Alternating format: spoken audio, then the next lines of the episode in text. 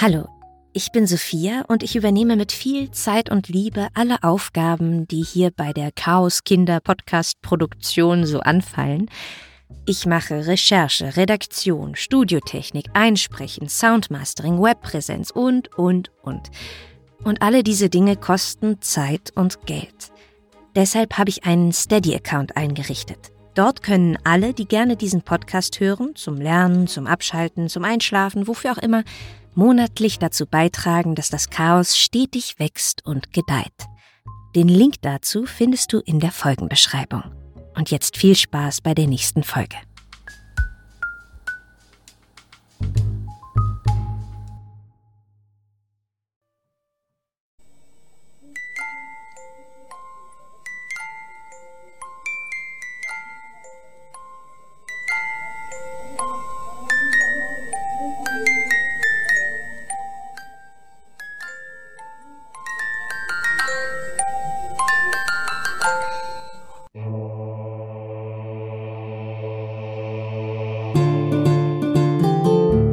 Das Chaos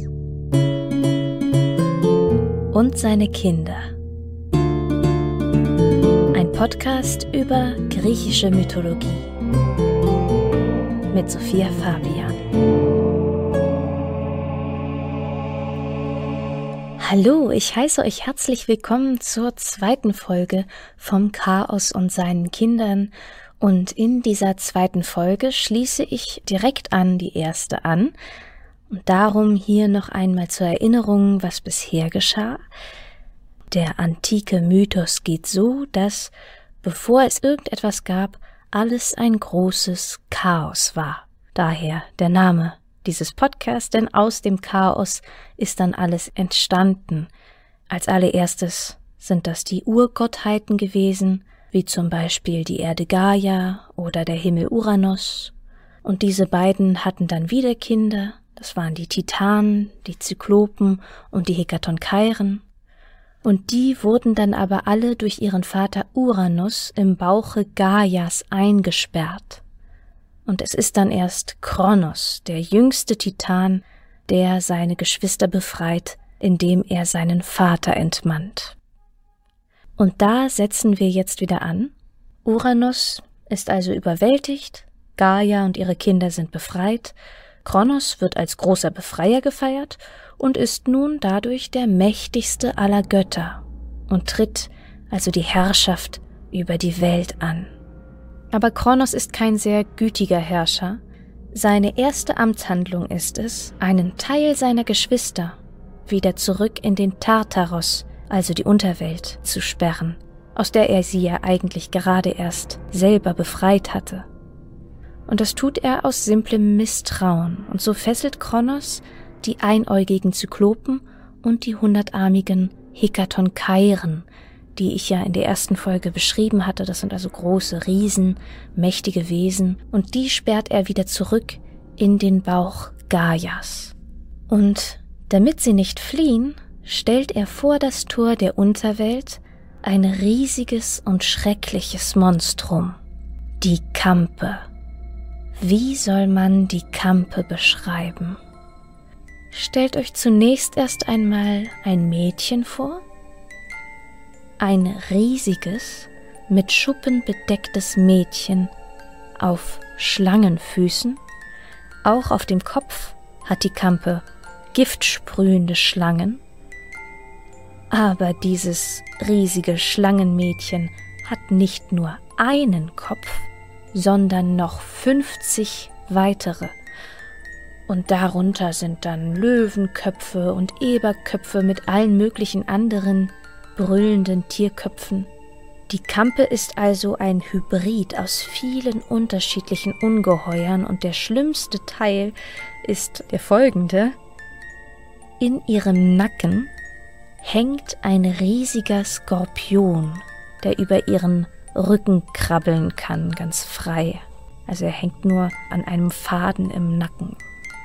Sie kann sich auf dem Land, durchs Wasser und dank ihrer großen schwarzen Flügel auch durch die Luft fortbewegen. Und wenn sie will, kann sie auch einen Orkan auslösen. So, und Diese Kampe, dieses riesige Ungeheuer, stellt Kronos vor das Tor des Tartaros, um die Zyklopen und Hekatonkairen zu bewachen, und so ein übermächtiges Wesen braucht er auch, denn die Zyklopen und Hekatonkairen sind eben auch sehr mächtig. Und in ihnen ist noch die geballte rohe Gewalt des Chaos vertreten. Sie stehen für unzähmbare Naturgewalten, wie zum Beispiel Gewitter im Falle der Zyklopen. Und die Hekatonkairen stehen auch für Flutwellen und Erdbeben. Gaia, die Mutter Erde, wollte eigentlich alle ihre Kinder befreit sehen und nimmt es ihrem Sohn Kronos sehr übel, dass er seine Titanengeschwister jetzt den anderen bevorzugt. Also die Titanen sind frei, aber die anderen sind wieder alle eingesperrt. Und sie hatte ihm ja bei der Befreiungsaktion geholfen, beziehungsweise alles war ihre Idee.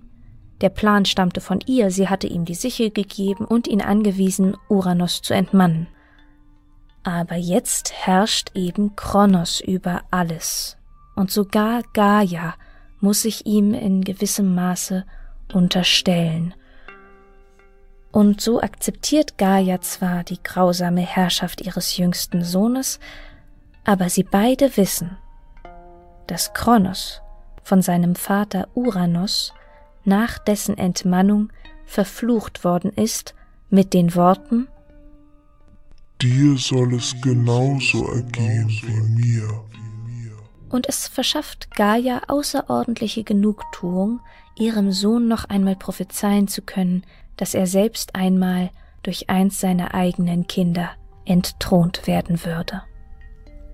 Und an der Stelle wechseln wir einmal die Perspektive. Kronos hat elf Titanengeschwister. Insgesamt gibt es also zwölf Titanen, sechs männliche und sechs weibliche, und unter ihnen bilden sich auch Paare.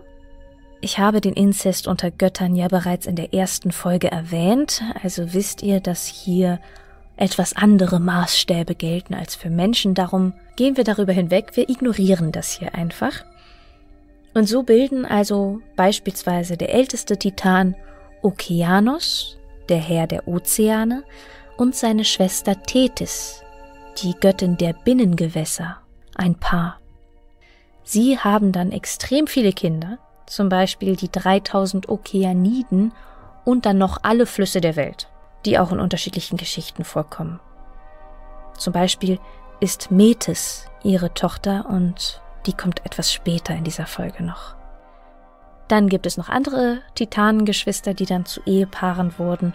Zum Beispiel gibt es dann noch Theia, die mit Hyperion drei sehr wichtige Kinder zeugt, Einmal Helios, das ist die Sonne, dann Eos, die Morgenröte und Selene, der Mond. Und auch Kronos heiratet eine seiner Schwestern, und zwar Rhea. Rhea ist im Gegensatz zu Kronos sehr sanftmütig, sie liebt ihn sehr, sie ist stolz auf ihren ruhmreichen Mann, und schon bald ist sie schwanger mit ihrem ersten Kind. Es wird eine Tochter und Rea nennt sie Hestia. Aber Kronos denkt an die Prophezeiung seiner Eltern, und da das Kind für ihn nichts als eine Bedrohung ist, vernichtet er es, sobald er es von seiner Frau in die Hände gegeben bekommt. Er verschlingt es in einem Stück und schluckt es herunter. Rea ist natürlich entsetzt. Wahrscheinlich steht sie unter Schock, jedenfalls wagt sie es nicht, sich dem mächtigsten aller Götter entgegenzustellen, und tatsächlich gebiert sie ihm in den nächsten Jahren noch vier weitere Kinder. Das sind dann Demeter, Hera, Hades und Poseidon, aber sie werden alle sofort nach ihrer Geburt von ihrem Vater Kronos verschlungen und erst nachdem Kronos schon fünf Kinder im Bauch hat, scheint Rhea aus ihrer Schockstarre zu erwachen, und als sie ein sechstes Mal schwanger wird, da ergreift sie plötzlich die Panik. Sie geht zu ihrer Mutter hin und fleht sie um Hilfe an, und Gaia ist ja noch sauer auf ihren Sohn, der ja ihre anderen Kinder, die Zyklopen und Hekatonkairen, wieder eingesperrt hat, und darum hilft sie, bereitwillig. Gemeinsam fassen die beiden Göttinnen den Beschluss, das Kind auf Kreta zu verstecken, und die dort lebenden Nymphen sollen es im Geheimen aufziehen, die Wiege würde in einer Höhle im Berg Ida stehen. Noch dazu bittet Rea die Kureten, ein Volk bewaffneter Dämonen, vor dem Eingang der Höhle ordentlich Krach zu machen, indem sie laute Kriegstänze aufführen und mit ihren Waffen scheppern, um eben die Schreie des Babys zu übertönen. Und als endlich Reas verheißungsvolles sechstes Kind geboren wird, das sie übrigens Zeus nennt, da gibt sie es Gaia, um es nach Kreta zu bringen, und Gaia gibt Rea einen Stein, den Rea in Tücher einwickelt. Und als Kronos, der natürlich weiß, dass die Geburt eines weiteren Kindes bevorsteht, das Kind überreicht bekommen will, gibt Rea ihm stattdessen diesen Stein. Und Kronos, der sonst als sehr listig beschrieben wird, fällt tatsächlich darauf herein. Er schluckt das Bündel, ohne genauer hinzusehen. Zeus wächst nun also auf Kreta, verborgen im Berg Ida auf. Die Nymphen ziehen ihn mit Nektar und Ambrosia groß, dazu isst er Honigwaben und trinkt die Milch der Ziegennymphe Amaltheia. Und diese Amaltheia wird Zeus als seine Ziehmutter immer in Erinnerung halten. Er wird sich eins ihrer Hörner von ihr geben lassen und daraus das sagenumwobene Füllhorn machen, das immer mit allen möglichen Früchten und Blüten und allem, was die Natur so Schönes zu geben hat, gefüllt ist. Und manche sagen sogar, dass Zeus ihr das Sternbild Ziegenbock widmete.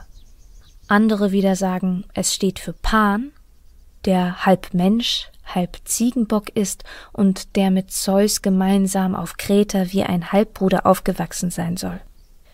So oder so wächst Zeus recht schnell zu einem stattlichen jungen Gott heran, und eines Tages lernt er eine hübsche Göttin kennen. Metis, die Göttin der List, Tochter von Tethys und Okeanos. Metis ist älter als er und weiht ihn in die Kunst der Liebe und der Verführung ein. Und davon wird er auch einigen Gebrauch machen. Metis ist nur die erste in einer langen Reihe von göttlichen und auch sterblichen Frauen, die Zeus im Laufe der Zeit in allen möglichen Formen und Maskeraden dazu bringen wird, mit ihm zu schlafen.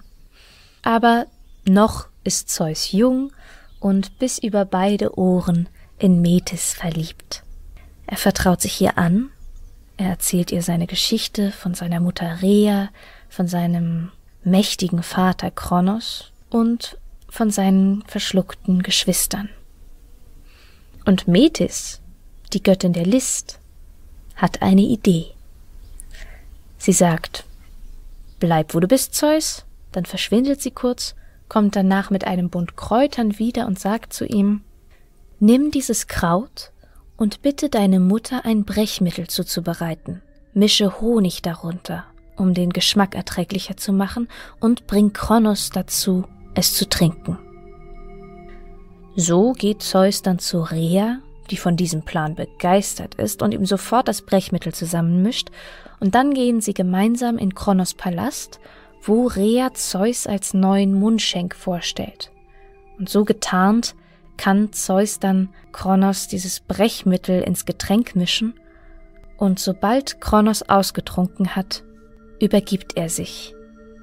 Als erstes spuckt er den Stein aus, den er ihm anstelle von Zeus gegeben hat, und darauf folgen dann alle anderen Geschwister des Zeus, Hestia, Demeter, Hera, Hades und Poseidon, Sie sind alle befreit und Kronos ist natürlich wütend. Er erkennt den Betrug natürlich und sobald er wieder bei Kräften ist, hetzt er seine Titanenbrüder auf die jungen Götter und ein erbitterter Krieg bricht aus, der Jahrtausende andauern wird und ihn nennt man die Titanomachie. Und um diesen Krieg und die Schlachten der Götter wird es in der nächsten Folge gehen. Hier möchte ich noch einmal kurz zurückblicken auf diese ersten beiden Folgen und vielleicht ist euch das aufgefallen, aber es gibt gewisse Ähnlichkeiten, zum Beispiel beides Mal sind es die Väter, in der ersten Geschichte Uranus und in der zweiten Geschichte Kronos, die ihre Kinder, ihre eigenen Kinder an der Geburt hindern. Und immer durch die List der Mutter wehrt sich der jüngste Sohn, in der ersten Folge ist es Kronos, in der zweiten ist es Zeus, und dann befreit dieser jüngste Sohn seine Geschwister aus dem Bauch, aus dem jeweiligen Bauch. Erst ist es eben der Bauch Gaias und dann ist es der Bauch Kronos. Ja, und ich musste dabei auch noch an ein Märchen denken, an ein Märchen der Gebrüder Grimm, das ihr vielleicht kennt, der Wolf und die sieben Geißlein. Und in diesem Märchen geht es um die Ziegenmutter und ihre sieben Geißlein und sie lässt sie alleine zu Hause und dann kommt der böse Wolf und frisst sie alle, außer dem jüngsten Geißlein, das sich im Urkasten versteckt hält. Und als die Mutter wiederkommt, dann erzählt das Jüngste ihr, was passiert ist, und gemeinsam schneiden sie dem bösen Wolf den Bauch auf, die Geißlein springen unversehrt heraus, und dann füllen sie den Bauch des bösen Wolfs mit Steinen wieder auf. Also ich finde die Ähnlichkeit verblüffend. Und mit diesem kleinen Ausflug in die Welt der Märchen beende ich diese Folge. Ich hoffe, es hat euch gefallen. Wenn das der Fall ist, dann empfehlt mich gerne weiter. Ihr findet das Chaos und seine Kinder jetzt auf YouTube, auf Deezer, auf Stitcher, auf Player FM und auch ganz neu auf iTunes. Auch auf Instagram könnt ihr mir folgen, da bin ich als chaos.kinder zu finden. Ich bin Sophia. Hiermit bedanke ich mich für eure Aufmerksamkeit. Mögen die Götter mit euch sein.